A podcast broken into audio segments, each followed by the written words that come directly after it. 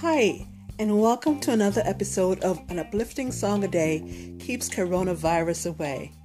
I hope you guys are having a wonderful Mother's Day, and I do have a Mother's Day episode planned. It's taking a little longer to edit than I expected, so hang in there. If you're not a subscriber, please subscribe. Don't give up on me yet, and come on back. I was working on an, another episode on for one of my other um, podcast, and then I had the brilliant idea of doing a Mother's Day episode. So I stopped in the middle of that to get uh, started, and the next thing you know, it was a whole bunch of work. But it's worth it, you're worth it. So I'm to finish it up and have it up by 6 p.m. today, Eastern Standard Time. In the meantime, enjoy your day.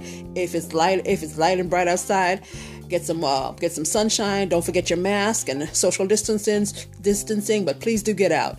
Take care and God bless.